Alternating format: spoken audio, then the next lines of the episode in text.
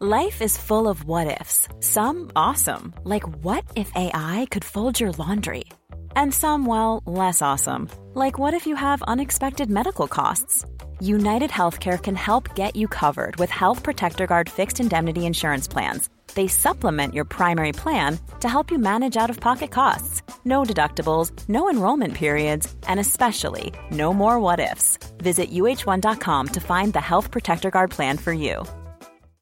When you make decisions for your company, you look for the no brainers. And if you have a lot of mailing to do, stamps.com is the ultimate no brainer. It streamlines your processes to make your business more efficient, which makes you less busy. Mail checks, invoices, legal documents, and everything you need to keep your business running with stamps.com. Seamlessly connect with every major marketplace and shopping cart. Schedule package pickups and see your cheapest and fastest shipping options from different carriers with rates up to 89% off USPS and UPS rates. And with the stamps.com mobile app, you can take care of mailing and shipping wherever you are. Make the same no-brainer decision as over 1 million other businesses with stamps.com. Sign up with code program for a 4-week trial plus free postage and a free digital scale. No long-term commitments or contracts.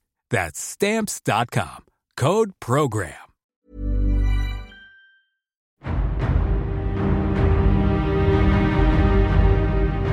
In our world today, there are major wars being fought. We have recently gone through a global pandemic, and there are still places, shamefully, where people go hungry and starve. I imagine, however, that most of you listening are not facing these realities on a daily basis. And I believe that the study of history has the capacity to sharpen our critical faculties and to enlarge our empathy. Today, on Not Just the Tudors, we are thinking about the brutal realities of life in the 16th and 17th centuries. The almost total war, and the development of means of warfare that made war catastrophic for civilians as well as soldiers. We're considering not just one pandemic, but multiple epidemics that recurred with ruthless regularity. And we're thinking about both man made and natural famine. It's a wonder that anyone survived the period at all. To introduce us to these grim facts is Professor Ole Peter Grell. His book, co written with Andrew Cunningham, The Four Horsemen of the Apocalypse Religion, War, Famine, and Death in Reformation Europe, has long been a touchstone of mine, and I highly, highly recommend it. It considers the four horsemen of the apocalypse. Today, our discussion focuses on just three of them the red horse of war, the black horse of famine, and the pale horse of death and disease. But the fourth horseman, the threat of apocalypse that hung so heavy over the lives of the Tudors and their contemporaries, was ever their companion. After 15 years at the University of Cambridge, Professor Grell became Professor of Early Modern History at the Open University He's the author of numerous books exploring the impact of the European Reformation, medicine, disease, and healthcare, and the impact of epidemics and climate change in Northern Europe. I'm delighted that he joins me today.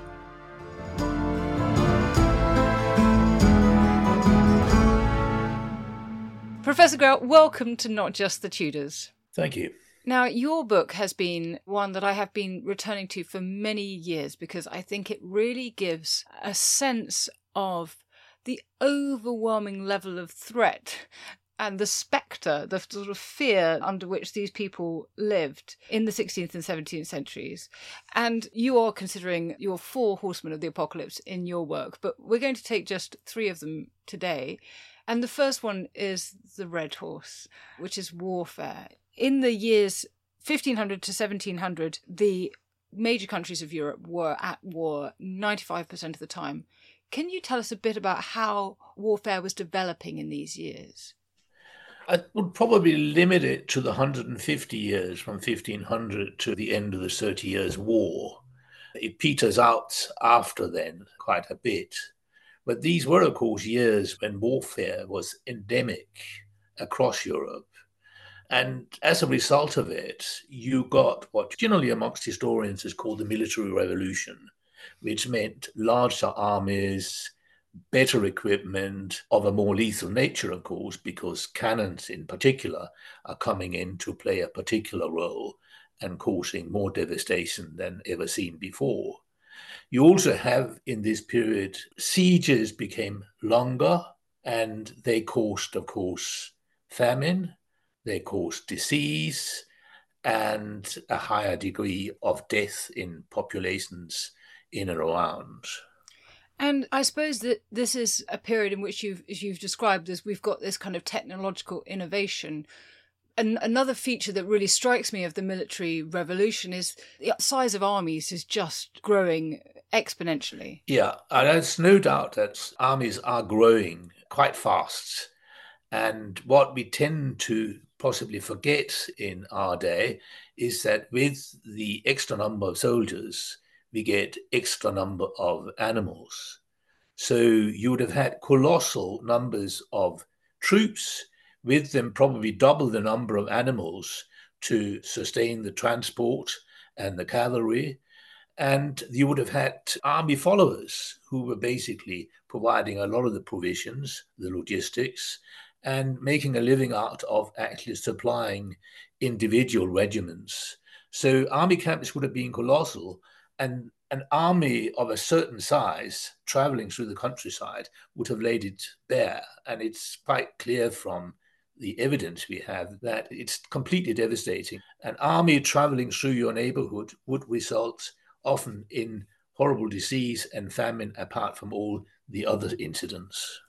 Yes, I think that's so important because it's not just having an effect on those who are soldiers. This is something that is having an impact on civilian life. And I wonder also if there's something to be said about the dominance of war in the way that it affected social and cultural life at the time. It undoubtedly did. You can see it from the writings that the fear of actually being roped into war was devastating in kind of social life and what to expect. So people would abandon areas if they thought they were at risk of being invaded or laid siege to. And there was, of course, a natural discussion within cities under siege what to do, because the fear, of course, of being taken by storm, whereby everything was open to the storming soldiers, rape and pillage and everything which went with it, was scary. So we have, of course, throughout this period, many incidents where the besieging armies paid off to go away to avoid the further consequences of what could happen. I mean, what's very striking as you speak is, as we'll see, that the links between these different manifestations, these different horsemen of the apocalypse, certainly ride together, don't they? Because the black horse, that of famine, is crucial when we're thinking about military strategy. I wonder if you can tell us about the siege of Sancerre of 1573, because I'm always surprised how few people know about this. And it is, you know, this extraordinary eighth month's siege by Catholic royal forces against this Protestant town, or the Huguenot town we might think of it as, and over 500 people die. I'm particularly interested in the French wars of religion and the impact they have on people. But this is an extraordinary example that we have such good evidence of as well. It is a particularly strong example of the collapse of civil structure. You start by eating your last provisions, and then you start focusing on dogs and horses and whatever. And in some cases, there is, of course, the idea that, or the fear that you're starting to eat fellow human beings who've died. And the significance of something like that, of course, is that everything breaks down. We tend to think about modern warfare in the 21st century as involving more civilians than ever. But I think that's probably a complete illusion. It involved civilians to an extent some of us would have found absolutely amazing in that period, because there really is nothing left in Sancerre towards the end. Yes, I mean, I was so struck by the fact that they're trying to eat leather and then they're trying to eat books and paper and trying to boil them up. The Thirty Years' War is full of little pamphlets claiming that these kind of sieges have led to people eating their fellow citizens because there was nothing else to eat. And it's probably an overstatement in some cases, but there's no doubt that you reach a point where there's nothing left. Everything is broken down human relations, civil structures.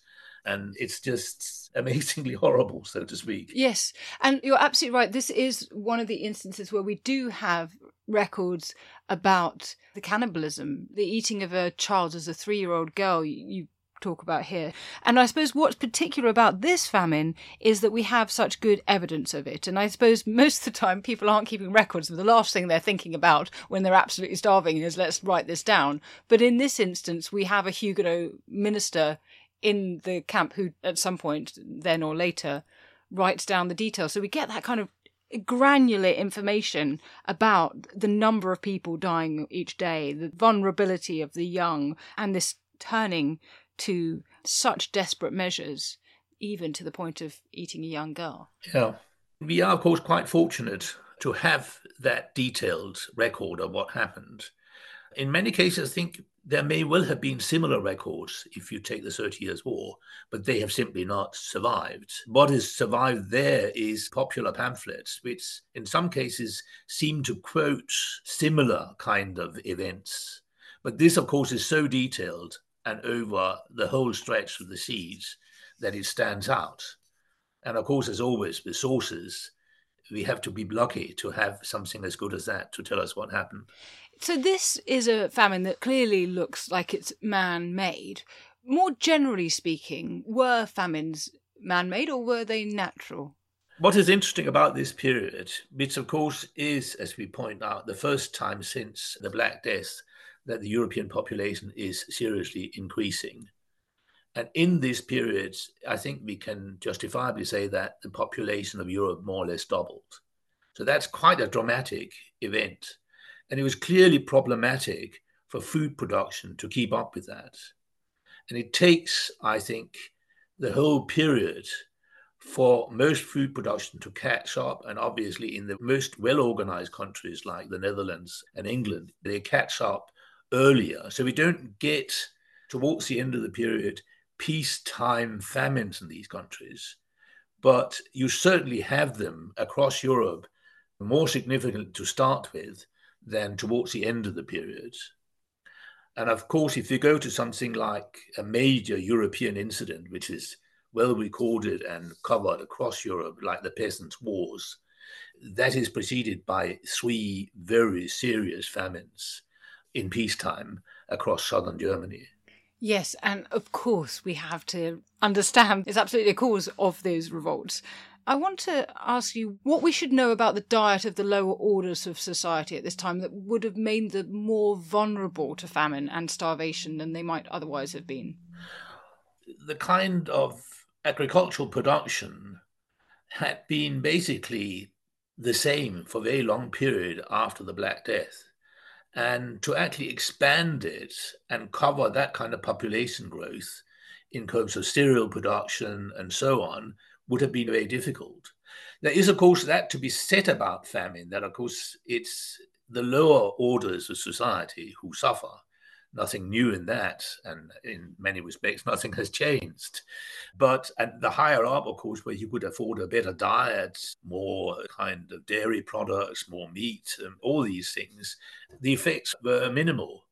To a great extent, I think the changes which we have in this period too, in how you socially construct society, it is clear that the attempts to improve poor relief and assistance in crisis is something which is closely linked to that. There's a realization, at least in some quarters, that we can't just leave this undone and nothing happening and just wait for people to die. We have to then make sure that, for instance, some cities would buy in corn supplies in order to keep the price low and also introducing ways and means to help the down and outs so they didn't die immediately. So things are improving. Uh, the situation is ameliorating over the course of these two centuries. But could you give some idea of how regular an occurrence famine was in this period?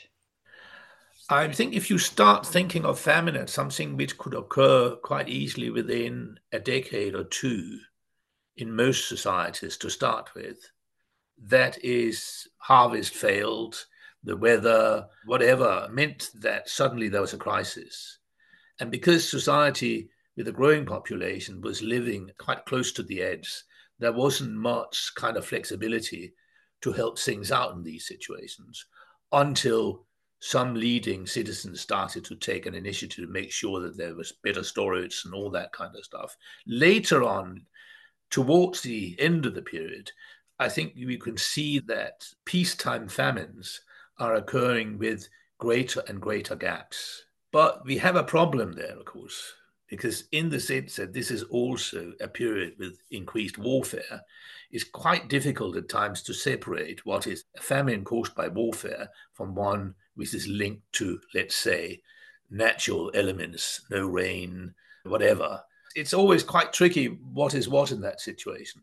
That's a very sobering thought that you know, if you reached your middle teens, you would have been very lucky indeed not to have already experienced a period of famine, and that it would have been going on once in a generation at least. I mean, I'm thinking of a generation here as around 15 years, that this is something that people, apart from the very rich, knew they had experienced this, had experienced it possibly once, twice, three times in their lives. It makes clear to us how very different their world was from our own, at least in the global north.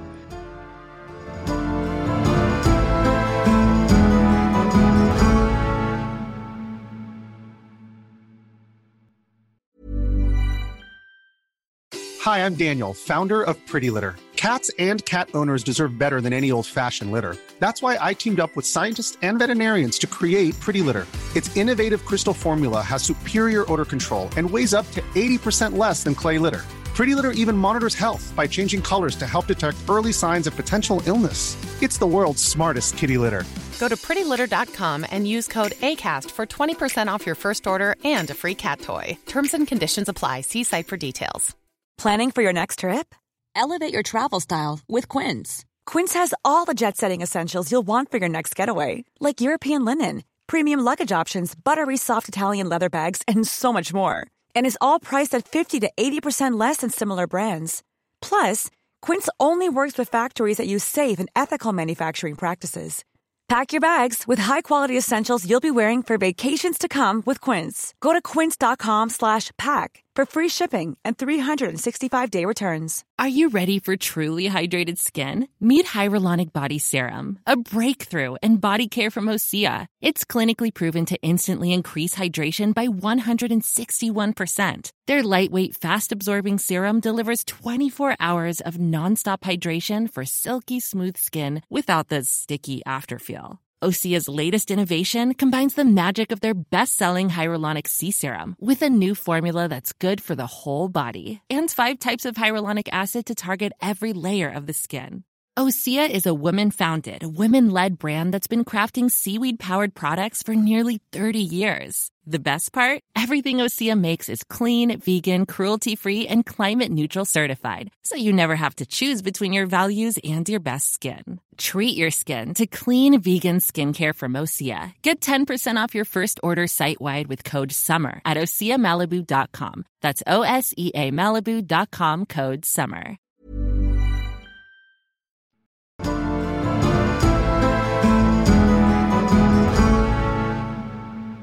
How did they understand famine? What did they think caused it?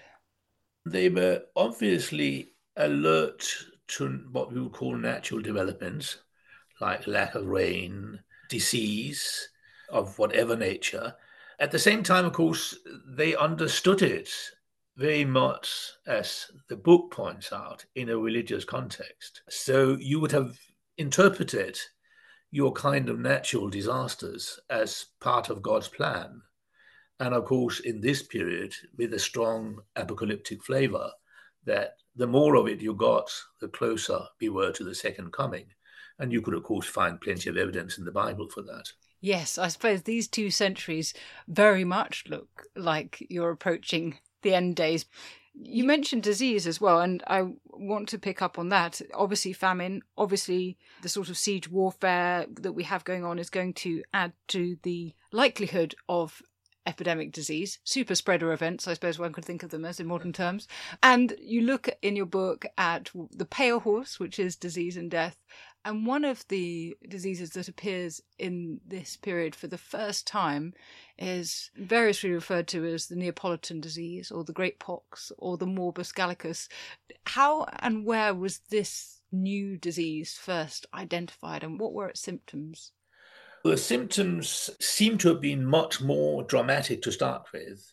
And the pox, or some people thought it's very similar to syphilis, but as a historian, I would avoid to make that comparison. But it clearly is a disease of that nature. It seems to have spread very rapidly in the first couple of decades of the 16th century. The disease also would seem to have had a slightly different shape it killed more people, it killed them faster, but it was easily identified, of course, because of the smell and the tendency your sexual organs to rot away. And there was, of course, a big industry in trying to deal with it, which never was that successful. And to some extent, you could say that the pox became the stepping stone for a new physician like Paracelsus to step forward and offer different solutions. But gradually it settled down the pox. It was there and a problem well into the 17th century, but it had then become a slower disease, which obviously started with some of the early signs of it, which could be identified. But then people didn't die from it until within 20 years often. So it changes its nature over time. There is a general idea that this is a new disease, which, of course, there's a feeling it originates from the New Worlds and has been brought back as a punishment in these latter days. So many interesting things you said there. I want to first of all ask you about this idea that as a historian you talk about it in a different way because we get the name syphilis emerging in the 1530s. Is it appropriate to use that terminology for the disease that has developed over 40 years or so by that point in time? And what causes you to feel wary of applying labels to a previous pathogen? I quite like the original labels, which of course have geographical or national significance. So the French pox clearly is very much the way it's portrayed from England and is possibly because people have encountered it first there. Syphilis is, of course, a more modern concept of similar or same disease, but for contemporaries, it was known as the pox, often with a geographical addition and whatever. But that was what they saw it as. And it clearly, again, was seen in apocalyptic light because this was a new disease which had suddenly arrived. There was, of course, within the medical textbooks, there was nothing there to help you. Galen had never seen anything like that, so there was nothing about it. And that, of course, opened up possibilities of treatment.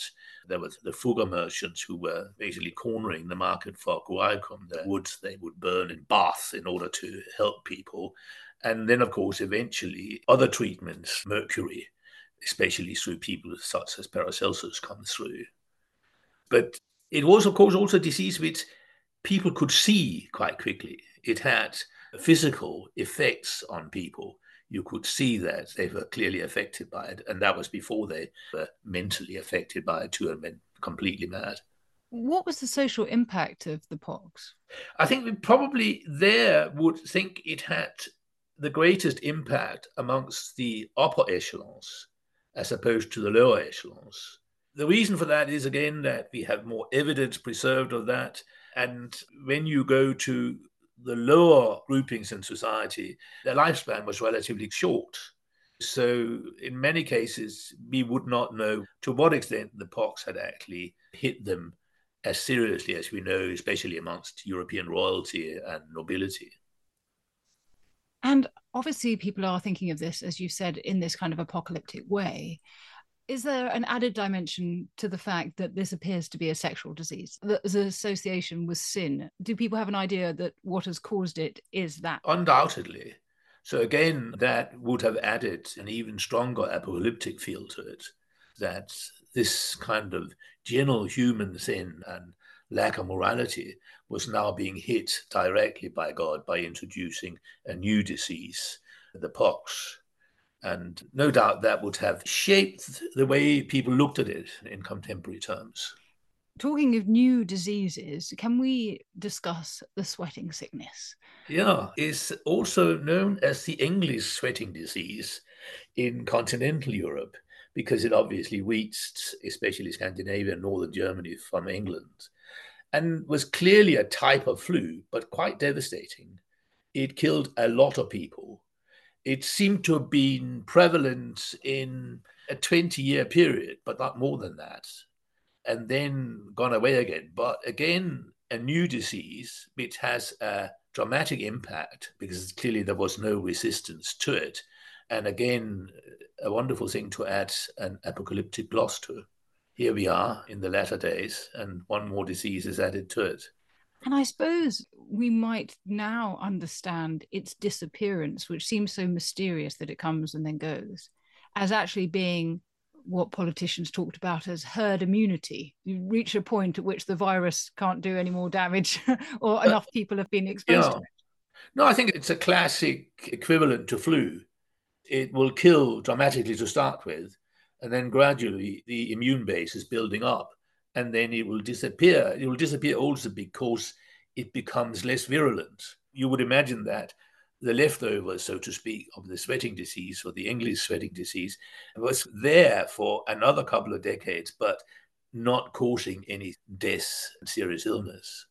And in those early days, when it is in its more extreme form, obviously sweating is one of the symptoms, but what are the others? The sweating and the high temperatures is what we know. That's really it. So people die from either dehydration or basically the high temperature will get them earlier than that but we don't really know much about it. And I suppose part of that is because people die so quickly. Isn't it one of those ones that if they're going to die, they often die within 24 hours? 24, 48 hours. So it's fast. And I would imagine that no one was hanging around to find out exactly what it was yes. in a kind of 21st century way. You got people buried as quickly as possible, and that was it. And also, the other big one, I suppose, is the plague. And people often think of the plague as the Black Death of the 1340s. How common was the plague in Europe in the 16th and 17th centuries? It was surprisingly common. And most urban communities of a certain size would be faced with it within certainly two decades, often within one decade, and then repeated again.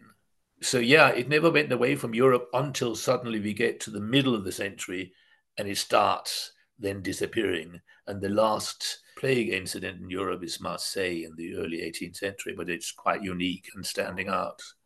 And plague, of course, was and remained an absolutely horrific disease. It, on average, every 10 years in London killed about 20% of the population.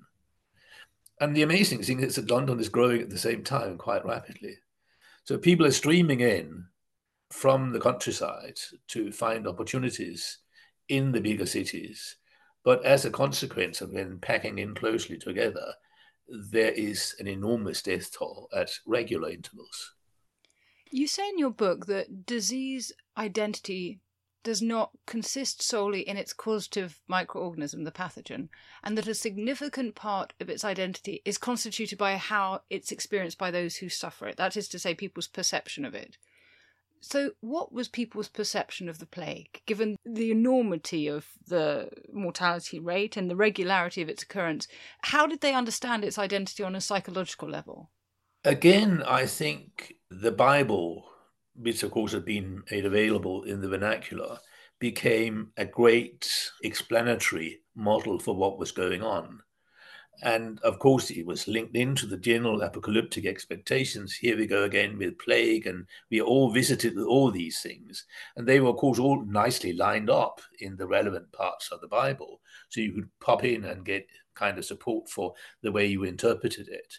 The way local communities tried to deal with it in terms of isolation and lockdowns had horrific effects on it. Because, of course, the moment you had a plague case in one house, you locked down the whole house with everyone in it and put a red cross on the door. But in most cases, of course, it meant that the plague took the whole lot. But like with our COVID experience, some people were resistant and survived it. it is very much seen as a disease you can't do anything about except trying to put down some walls between you and it. And to some extent, it worked, but with quite horrific effects. Where you could say that a lot of the kind of plague incidents started in the central cities. Gradually, you find them towards the end of the period we're concerned more isolated in the kind of poor dwellings in suburbia where people are piled in together. And it is quite interesting how the pattern changes between the well off center towards the poor kind of surrounding bits of the city. And again, I think if we look at it quite closely, there's no doubt, like most diseases in the period, have a much stronger impact on the poorer sorts in society. I remember during the pandemic watching some of the footage coming out of Spain and the funerals that were held with very few people in attendance, possibly no one. And it seems, in terms of thinking about the plague, that one of the awful effects for people at the time is that it would have prevented a good death and that there was something identity stripping in the way that corpses were piled into communal graves. There isn't any of the reverence around the process of dying, the process of being shriven, and all of the belief that exists around mortality that normally sustains them through those rites. Am I on the right track? no, no, you are on, on the right track there. That it is where you keep a semblance of order and a good example could be if you go to some of the immigrant communities in London at the time, they always appointed a special carer for the sick in plague incidents. It was someone who could provide care and assistance and was willing to do so despite the risk and was paid well for it. But it also was a way of protect their ministers from actually having to go out to the different families infected and therefore possibly die quite quickly. So it's a, in a way of introducing a buffer, offering some care, but perhaps not the top quality you could have expected if you got it. But these were, of course, the incidences where the structure held up, so to speak. There's no doubt that when whole houses died out, they were all piled up on carts and taken to mass graves as quickly as possible. And it cannot but have made the coherence of society even less in that situation. Yes, and once again, did they have any idea what caused it? There was, of course, ideas about miasma. It came through the air, it came through potentially touching and so on. But a clear idea was not there, so to speak the resolution was to go back to the Bible and say, This is it. God has sent this to us. We have to get through it and deal with it. But apart from trying to lock down areas and communities, there was really very little they could do. Again, they tend to die quite fast in many instances from the plague. Again, within a few days, they caught it, got the buboes, you were identified, and then you died within two or three days later. There is, of course, cases of people surviving it. so clearly must have had some resistance. They get the indications they've got it, they're ill, but they actually recover. Just to finish, then, can you summarize for us a sense of the way in which these are all interlinked? We've talked about them separately, but these four horsemen are all riding together, aren't they, in this period? That is, of course, a starting point for the book in the sense that Dürer creates this image for the first time with the four horsemen riding together. And if you look at what we have of textual evidence, pictorial evidence, and cheap print and whatever, these things are seen as coming together with a higher incidence. There are signs in the stars of increasingly new comets and all sorts of things. And there is, of course, the kind of disasters, flooding in Germany and the fear of a second deluge. And there are all these diseases, of course, for which you can do very little and who kill an awful lot. So this is all seen together that there's more of it than we've ever had before. And why is that? The explanation is there in the Bible that it's adding up to the last days. And there, of course, you can expect either the thousand year kingdom or the immediate return of Christ. And there's a variety of options in that. But it really is the way of understanding the world for early modern man and woman at that point that this actually acts an explanation. One thing reinforces the other. Apart from the crises which are there, you are then given the Bible in the vernacular, which adds an ideological text, an explanation, which gets a further concentration on all these things are now happening, must be coming just round the corner. So it's all linked neatly and wonderfully together. And you could see illustrations of the book of Revelation are essential to a man like Luther as a starting point, and you can then see the ending point with Matthew Merian's even more detailed prints of the same. Thank you so much for introducing us to this idea. As I said earlier, your book, which for those who want to be reminded of the name, is The Four Horsemen of the Apocalypse Religion, War, Famine, and Death in Reformation Europe, has been for me an absolutely essential guide to understanding the realities of living in early modern Europe. So I would urge all of those listening to get themselves a copy of this beautifully illustrated and wonderfully informative book. Thank you so much for your time, Professor Grell. Pleasure.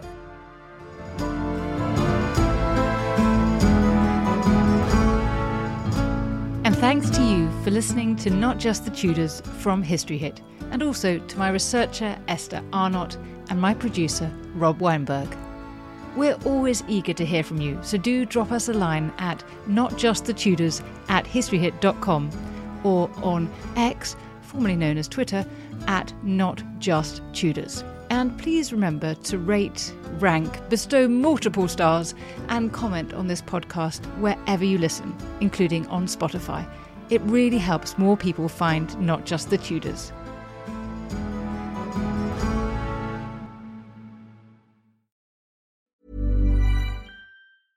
Even when we're on a budget, we still deserve nice things. Quince is a place to scoop up stunning high end goods for 50 to 80% less than similar brands. They have buttery soft cashmere sweaters starting at $50, luxurious Italian leather bags, and so much more. Plus, Quince only works with factories that use safe, ethical, and responsible manufacturing. Get the high-end goods you'll love without the high price tag with Quince. Go to quince.com/style for free shipping and 365-day returns. History is full of extraordinary people, the Tudors being just a handful. In my latest film on History Hit, we meet Bess of Hardwick and go inside the incredible house that she built, a house that defines the elegance and grandeur of the Elizabethan age, a house fit for a woman who climbed to the top of the Tudor social ladder. To find out more about the life of Bess and many more fascinating figures from the past, sign up via the link in the description with the code TUDORS for an exclusive discount.